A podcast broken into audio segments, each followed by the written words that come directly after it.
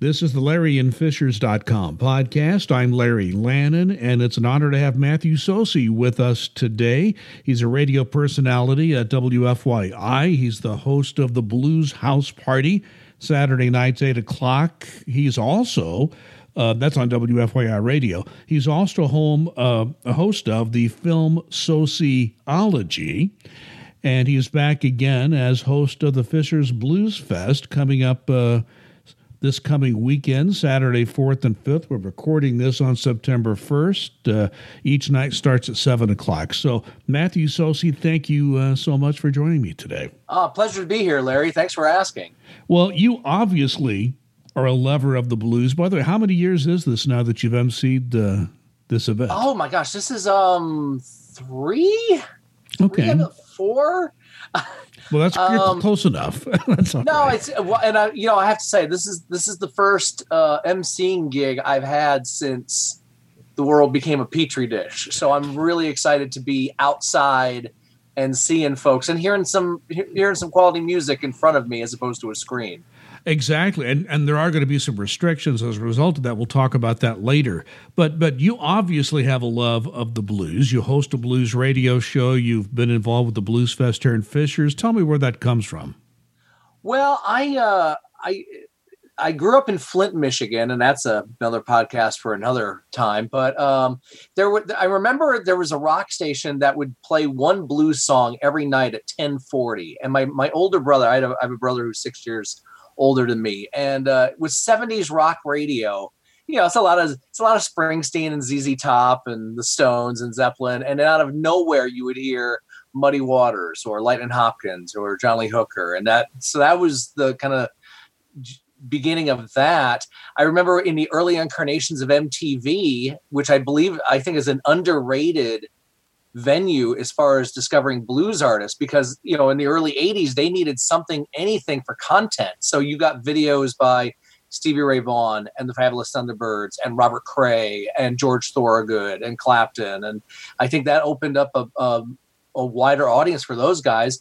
I had a blues show when i was at college at the ball state university at wcrd and uh, I started writing about blues music when I was living in the Chicago suburbs back in 1995. I did. I also freelance for some publications, but it was in anyway. It was it, it, it resonated with me. It's I'm I'm one of those guys that it's if you like this music, then it eventually goes back to the roots of of American blues in one way, shape, or form.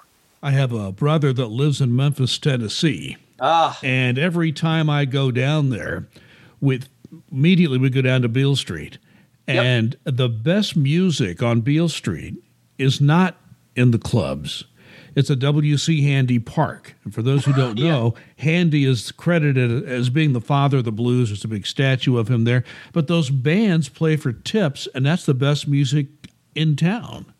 Have you ever yeah, been? I, have you been to Memphis to experience? Oh yeah, yeah. My uh, my wife and I went down there. Oh gosh, over a decade ago, and yeah, I remember seeing um, the Dempseys and Biscuit in the Mix, who i have been friends with Biscuit Miller for years and years, and he would happen to be playing down there at BB King's, and Eric Hughes was playing at the Pig, and uh, I remember uh, there was a place called Wild Bills in North Memphis, and that was one where the the band was the North Hollywood All Stars, and they were all Memphis guys, and you know they they could play around Memphis every day of the week and uh, it was an old school venue where you had the the refrigerator door, the refrigerator door for the beer had the big truck handle looking thing to open, and beers came in two sizes: twenty four ounce bottles and forty ounce bottles. And uh, you know, but this this was one of the best bands. They were tighter than a witch's elbow when I saw them perform that night in Wild Bills. So yeah, Memphis Memphis is a lot of fun. I, I miss I miss I need to get back there one of these days. And one thing about the blues, and it's like a lot of other music genres, it's not one type of blues. You talk about Memphis, uh, there's a New Orleans version of the blues. And of course, this year in the Blues Fest of Fishers, uh, you look at the lineup, it looks very Chicago centric to me, which is a specific type uh, of blues music. Tell us what to expect. Well, your your two headliners are both uh, from Chicago, both on Alligator Records. You have uh, Toronzo Cannon, who is and his band, The Chicago Way, he's also the bus driver of the blues. He's he actually drives the city of Chicago public bus when he's not performing. So he'll tell you to sit down, exact change, get to the back, you know, that that sort of thing. Um, but no, Toronzo Toronzo's a really, really good guy, and, and I've seen him play in Chicago, and I saw I saw him last time I was in New York. He was playing at BB King, so I got to see him there, and uh, so anytime it's to get him down in Indiana is very good. And then uh, Saturday night is Nick Moss and the Flip Tops, and Nick and I are I think similar in age, and so I remember him as a as a something guitar slinger in the 90s when I was living in the in the I lived in the western suburbs of Chicago from 95 to 99 and he was one of the young lions there. Then again, you could be 50 in blues and still be considered a newcomer. So that's you know that's that's not bad. But uh but these guys learned from the legends or you know guys who either played with the legends or the legends themselves and and there there's a handful of them still up there guys like uh, Jimmy Johnson, who just won a Living Blues Music Award, John Primer, who was in Muddy Waters' last band. You know, Billy Boy Arnold's still up there, Jimmy Burns is still there, Buddy is still up there. So anyway, it's it's a direct link to Chicago blues history, and these guys are still creating their own path. Well, my wife and I have been to most of the blues fest. Usually one of the two nights. Uh, we we always love to go. Never seen a bad act there. Loved them all. Uh, I was going to ask you a question you probably already answered, but maybe you can expand a little bit. Some of your your favorite, they actually really looking forward to hearing again. Oh, uh, see now, you see, I let's go through the lineup, shall we? That way, I don't get. I was. Uh, let me just let me just do it. Uh, Friday night, we got Kyle Bledsoe. Yeah, Kyle is a really good singer songwriter. He's one of those guys that can play anything. So, and uh, he plays all course all sorts of venues, blues and otherwise. So you're in you're in for a good evening there. Agents of Redemption. And they they played with Paul Linden last year, if I remember correctly. I think you're right about so that. These yeah. these these this is another group of guys that are they're capable of anything. What I what I like about the lineup as well is um you and and it's kind of what I do with uh, with my programming. It's it's not picked by a computer. It's not pick, picked by a focus group um, you you generally don't know what you're going to hear next. And I think that these guys are, are great examples of that. And then you got Tad Robinson, who is one of the best singers and harmonica players of any genre of any anywhere. Period. I I, I hold Tad that high in regards. A man who can do Chicago blues and Stax soul and can sing as good as anybody else and blow harmonica as good as anybody else. Actually, actually I just talked to him an hour before uh, we we started chatting. Uh, Toronzo, I've talked about. John Ford is a really cool acoustic player from, I, I believe it's Ohio. Hi, John. Um, or as I often say for you film nerds out here, not that guy, the other John Ford. Exactly. Yeah. And then you got Paul Linden and the Icemen. They will cometh. Um, so Paul's been on the on the program before. And then um, who am I missing? Uh, Nikki Crawford. Oh, Nikki J. Yes, I played her on the show last week. Really cool soul singer, and uh, nice to have a lady in the uh, Sausage Fest that festivals can be. That's that's that's anybody's festival, guys. It's not just you. And then of course uh, Nick Moss and the Flip Tops. So you, you got a really nice lineup. You're you're gonna you're gonna you're, you you should be able to find something you like both nights in Fishers. And you know we may not have a Robert Cray or last year it was the. Uh, the BB King blues band uh, yeah. uh, that was around, still around after he passed away. But uh, we don't have a big name, but what I'm hearing you say is you've got a great lineup of music. Yes, and I think for and I, when I when I go up to uh, to be on stage both nights, I'm going to check in to see how many people for how many people how is this their first uh, music event since mm-hmm. since the spring since March. Um, so I mean the, the the festival has that going for it where you don't have to have a, a giant name, just the fact that you have a lineup and the, and it's available and we're able to go and and have nice weather and nice music and nice food and drink. So um, yeah, this this this could turn out to be a really really exciting weekend if you uh, if you take advantage of it. Tell me about your approach to your role as the MC in an event like this. You're basically in charge of keeping the show going. Talk about who how you approach that. Um, well, I check always check in with the sound crew and the stage crew. um, making sure that the bands are ready and doing all right. Um, there's about a 15 minute turnaround between acts. So we're hoping, you know, you don't have somebody working on one symbol for 12 of those 15 minutes. Uh, and if they do, be patient. And sometimes you have there will be acts, and I won't I won't name names, but we had I remember we had somebody one year that went like 10 minutes over their time mm-hmm. and you just kind of smooth it out. You it's if you're a theater major, it's uh, sometimes you're the messenger and you hope it's not a Greek play. So if if the weather is bad, or if you're in this case, if you're uh, too close to somebody, or if you're you know, if you think your mask is taking away your freedoms, uh, don't, don't don't be that guy. Don't be that person this weekend. Um, you know, make sure you mention the sponsors and make sure you mention all the right, the usual suspects. I remember the first year I emceed um, at Fisher's, and I and there was a bunch of kids running around, which was really cool to see because I'm I was guessing this was their their kind of first outdoor concert. And uh, I called the kids up to the stage. I had the mic, and as soon as I got to the stage, right at the lip of the stage, I said, "A nun and a rabbi walk into a bar." and, and then send them on their way. And then you know, and and then I introduced the band, and somebody backstage went, "Are you sure you should have done that?" And I said, "If I was really bad, I'd have told them the punchline." So you know, be, oh, be that's funny. Do your job. Be try to be charming and be brief. I guess that's that's kind of and and be prepared for anything should it go wrong. I mean, I've I've had to uh, I've emceed an indie jazz fest. I've had to go out there and call it because of rain or curfew or curfew. 11 o'clock is curfew so um so yeah it's it's it's more than just hey how you doing i'm me it's it's more than that well, I rem- I'm old enough to remember mostly rock concerts um, the 1970s where the MC would introduce the band. The band would then come out and start. They would actually start tuning up. they would spend twenty yeah, minutes. That's that's that kind of breaks the rhythm. That's the old days, and you know the people pay a lot more for concerts these days. They expect a lot more. Although this is a free concert, it'll still be good. But the whole concert industry has changed so much. But I still remember those days. They were even cheaper. But you know, you sat around forever to wait for the show to start. Yeah, that's that's a bad. That's that's not good planning. And, and unfortunately, I don't have a satin baseball jacket to wear when I go up in MC.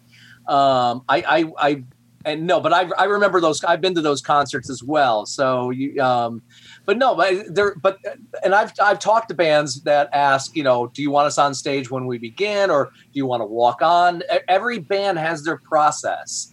You know, when I emceed at Jazz Fest, um, I remember I, there were two inter, there were two artists I got to introduce, but I di- didn't get to meet ahead of time. And part of it is they got their own ritual and, and process to get ready to before going on stage, so they don't ha- necessarily have time the glad hand NPR MC guy. But uh, and I understand that. So, but you know, uh, Bonnie Raitt was one of them and uh, mm. John Legend was okay. another. But Bo- Bonnie was the one. Bonnie played for 15 minutes, and then it started to pour. Oh and she kind of took her guitar and you know went off stage right and i had to enter stage left and call it because of rain. And, and I, I did say hey it could have been worse. It could have been 10 minutes. You got 50 so that's just part of part of the plan.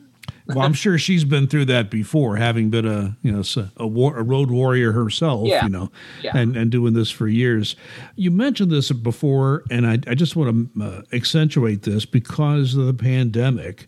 We're very happy to have this concert. I mean, there was an announcement by the city of Fishers early on in the uh, spring and summer that everything was going to be called off. So the fact we're having this Blues Fest is a tremendous treat for all of us.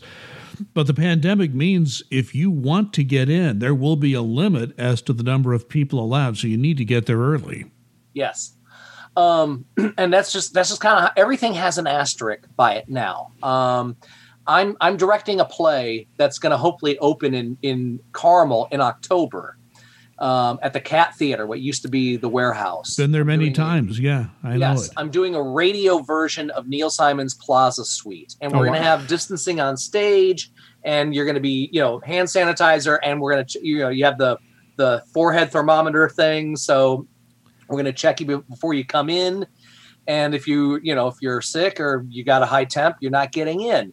Um, but I've already talked to my cast and my producers, and it could be the first week of rehearsal. It could be the night before we open. If if things go haywire, shows off. Mm-hmm. And so, mm-hmm. um, yeah, this is new territory for everybody. So I'm hoping, and I know it, it'll happen because I've, I've, I've met the people of Fishers. Friday and Saturday night, everybody's going to be cool, be patient, do what you got to do, you know, and, and use common judgment if, if you're not feeling well. And trust me, man, I, got, I have allergies. I'm scared to death to sneeze in public. I, am right. I'm right there with you, Mister Socey. yeah, you, you don't, you, you don't want to be like invasion of the body. you know, you, you, get thrown into a black van because you sneezed outside. So, so, but I think everybody everybody knows the situation. So hopefully everybody will be cool, take their time, maybe get there a little early so you can set up camp. And uh, and it'll be fine. It'll be good. Now, when's that play at the Cat Theater scheduled? That's going to run the first two weekends in October. So okay. that um, Friday, Saturday, Sunday. Uh, the, I don't have the dates in front of me, but, uh, but yeah, yeah, we'll look for part of then. First Folio Productions. Mm-hmm. You can also check out the Cat. They they did have a show. They did do a play. They did the last five years. Um, uh, God, I think about a month ago. So, but this is an experiment of let's see if we can do this and if we're doing it properly. I got to see. Uh, First Folio had um, a three person show doing a medley. Uh, basically, it was Shakespeare's uh, first unpublished play, and they did it outside the Fringe Theater off of Mass Ave. Mm-hmm, mm-hmm. And the tape, you know, the seats were distant, and they were distant, and it worked out fine. It was it worked out perfectly. There were no incidents. There was no problem. So we should be able to do that on a, on a larger scale in Fishers.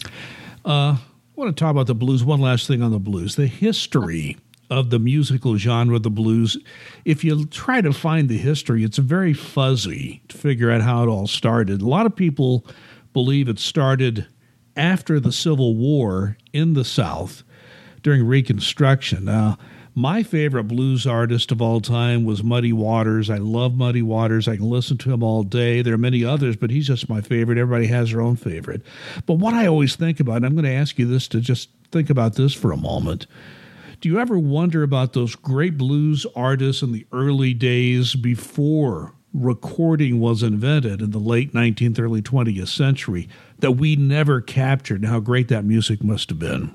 And thank you, Alan Lomax, for at least getting there semi early. Yeah, exactly. you're talking Expl- about. Yeah. Explain what a lot of people don't know. Alan Lomax. I know Al- what you're talking Alan about. Lomax is uh, is I think one of the one of the great giants in recording music history, not just blues, but here was a guy who would take giant recording equipment, not the you know not the phone and the disc that, and the you know the computer screens that we have today. I mean, he would lug uh, you know recording equipment as big as a small vehicle and go through the Appalachian Mountains and the Deep South and and the Delta, and they, he would record people like Leadbelly and Muddy and and uh, Mississippi Fred McDowell, and he he'd record church uh, choirs and folk singers, and you know down in he'd go down to the Caribbean and, and record folks from down there in South America. So I always I always link the blues beginning with work songs during the week and church on Sunday, mm-hmm. and there's a mixture of that. Um,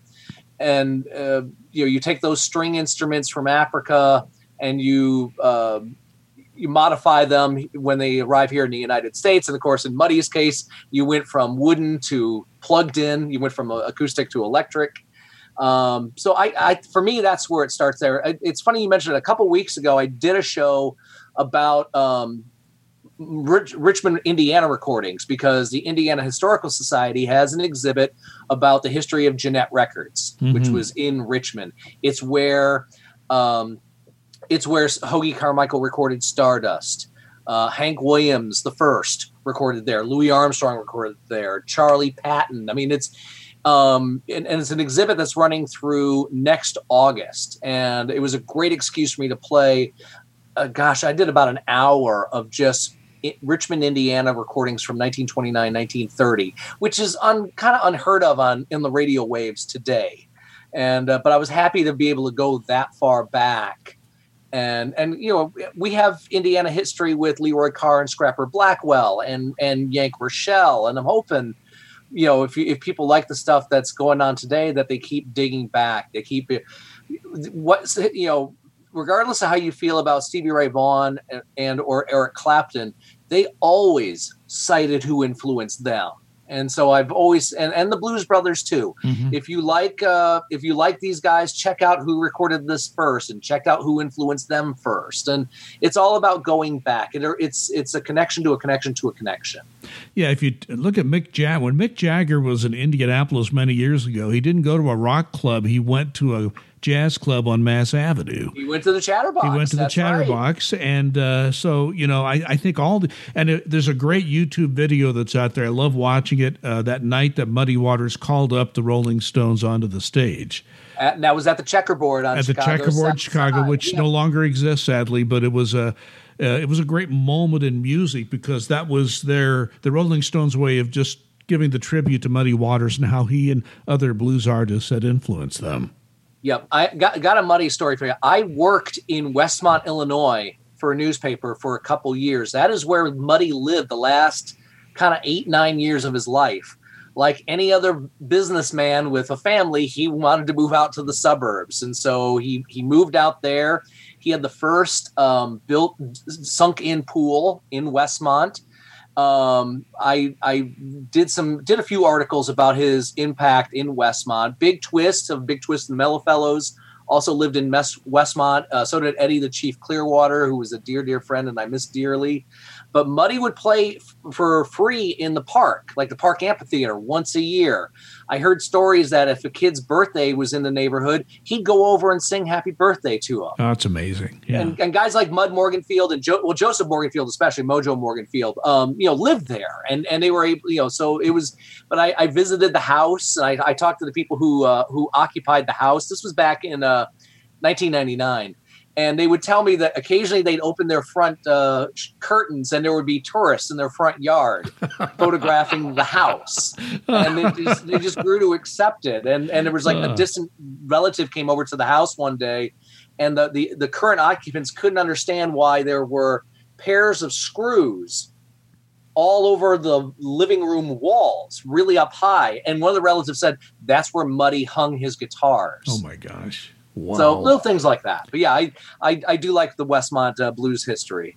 We'll uh, we'll talk about the blues uh, fest at the end here, but I want to talk about one other thing because I mentioned earlier that you do have a a program on WFYI radio HD2, but it's also on a podcast you can get at WFYI.org and other places. Yes. And that's uh, your your film podcast. I've taken in a few of them and I, I want to just tell you that one of the most exciting things that I have had the chance to do, because I've done some some movie reviews and I've done some film podcasts with some friends, and we're starting up a new one now that the theaters are open. But the reason I mentioned that is that I was so excited the other day to walk into a movie theater for the first time in months, and I went yeah. to see the David Copperfield film.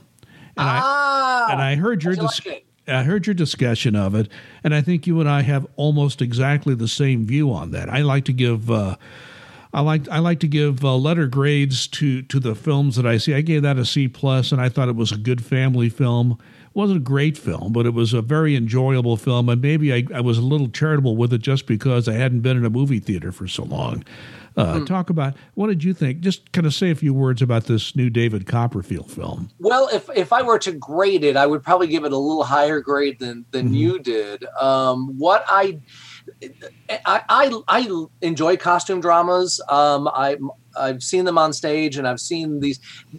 Charles Dickens is a hard thing to read because it's a lot of heartache. It's, a lot of it's a lot of Dickensian angst and beatings, and you know, and, and it's, like his his it's like his life story put into these characters, right? Something like that. But yeah. but what has been cool over the last you know, couple, at least a decade or so, and even even more than that is. Um, and I use this term on on film sociology was anytime you can scrape the masterpiece theater aspects mm-hmm. off of it because mm-hmm. it's seen and that's I like masterpiece theater and I work at PBS I know I I, I hear you but you know, it seems like every generation has to have their Shakespeare, their Charles Dickens, their Jane Austen, their Emily Bronte, you know, those classic literature stories made in the films. And uh, the fact that you got Dev Patel and you had other people, it wasn't two hours of pasty white English faces. You had brown faces and black faces and and you know it, it was it, it felt like a stage production because if you know if you see a show at the globe mm-hmm. or up at stratford or at irt mm-hmm. you would you would have a a united colors of a cast because uh, it's a universal story of finding your name and finding your identity I think any film, I mean, Dev Patel is great in, in the starring role, but I always think that sometimes the supporting acting is, is some of the best. And you have Hugh Laurie was was uh, to me he stole Laurie, every scene he was Tilda in. Swinton, Tilda Swinton Peter as well. Capaldi. Yes, mm-hmm. yeah, not not bad coming off the bench. you know, that re- it really really helps when you get to work with them. So, and it's Armando Iannucci who who did uh, the series The Thick of It and Veep and mm-hmm. his last film made my top 10 the death of stalin I, a very different film but very good film yeah i was i was a big fan of that film as well yeah so it's so um so i how, how big a crowd was there in the theater uh, let me think. It was daytime. You know, I'm a retired guy. It was a three o'clock showing, so it, it wasn't a very big crowd, but we got to spread out very easily. Okay, good. Yeah, I, have been to those when in the in, you know in the old days. Um, it was quite often I would if I missed a screening of a film, I could go to it Friday morning at uh-huh. a North Side theater at like ten or eleven in the morning, and it would be me with the a group I affectionately call the old, the unemployed, and the weird. who else is in a movie theater Friday mornings at eleven o'clock? Well, the so. retired. You put the retired. well, that's too. kind of the old. Okay, the old. Well, the unemployed. Okay, then I guess I fit that definition. Well, now tonight I'm going to see Tenet. Uh, have you seen that yet? Uh, no, I have not. the The other thing is, uh, me, per, me personally, now once I get done emceeing, um, maybe I, and I get done directing a play, I might be a little more comfortable going into a movie theater. Okay. Um, they have not screened the the big big studios don't screen us stuff, and that's kind of kind of what we're working on. Is if we if there was a press screening with just members of the IFJA, the Indiana Film Journalists Association, I think we would be some of us would be more comfortable do, going to it and seeing it socially distanced in our group. Okay. As opposed to the advanced screenings where they invite anybody else in. I see. Um, and so anyway, but no, Tenet uh, Warner Brothers did not uh, screen that for us in advance, nor nor are they sending us screener links. I do mm-hmm. want to give a shout out to uh, Fox Searchlight, 20th Century Fox for send, sending me Copperfield. IFC mm-hmm. IFC Films has also been great for sending me their recent releases that have been coming out on, on theaters and on demand. But uh, I'm just not quite ready for that yet. And I'm also in rehearsal mode. So maybe, like I said, maybe after October, I'll be, I might try to give a movie theater experience another try. What's, what's been interesting was when this came down, I wondered, you know, there's going to be no new movies to talk about because everything's kind of getting pushed and getting delayed and that's where the what I've called the grab a, a, pencil portion of the show has come up. I will go on Facebook and Twitter and I'll ask I'll ask the universe, what have you been watching this week? And I'll get anywhere from 100 to 200 responses telling me what they've watched and I've I've kind of basically ended the pod in the podcast by just rattling off titles for 45 minutes to an hour. and, and, but I mean, you know, we're st- for some of us, we're still stuck inside. And, and by the way, if you say you have nothing to watch, you're oh. not trying hard. You, you can, you don't have to try that hard. That's true. Right. It's, it's just, you just need to keep digging. So, and, and I get it if you're scanning Netflix or Hulu, that eventually the titles start to bleed together. I get that but uh, I'm also Mr. Physical Copies guy, so I still I've I've plowed through a number of discs in the last six months, but uh, but it's happened with me and it's happened with other people where I'll I'll get a note from somebody going, "Hey, you mentioned such and such a movie and I watched it."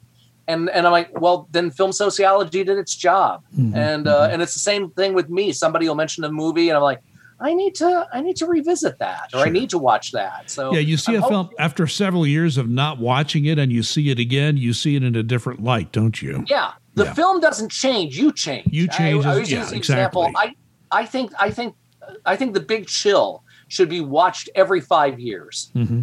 Because I was 13 when that film came out, and at that time I'm 13, and I was already a bit of a movie nerd. But I was like, okay, really good performances vulnerable adults. Mm-hmm.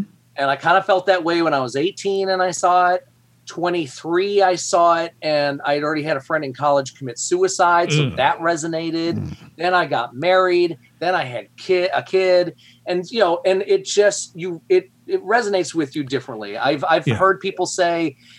Uh, if you watch Ferris Bueller when you're 16, it's going to be different. You're going to have a different attitude about that kid by the time you're 50. So, Yeah, I, I all true. I can't disagree with anything you just said.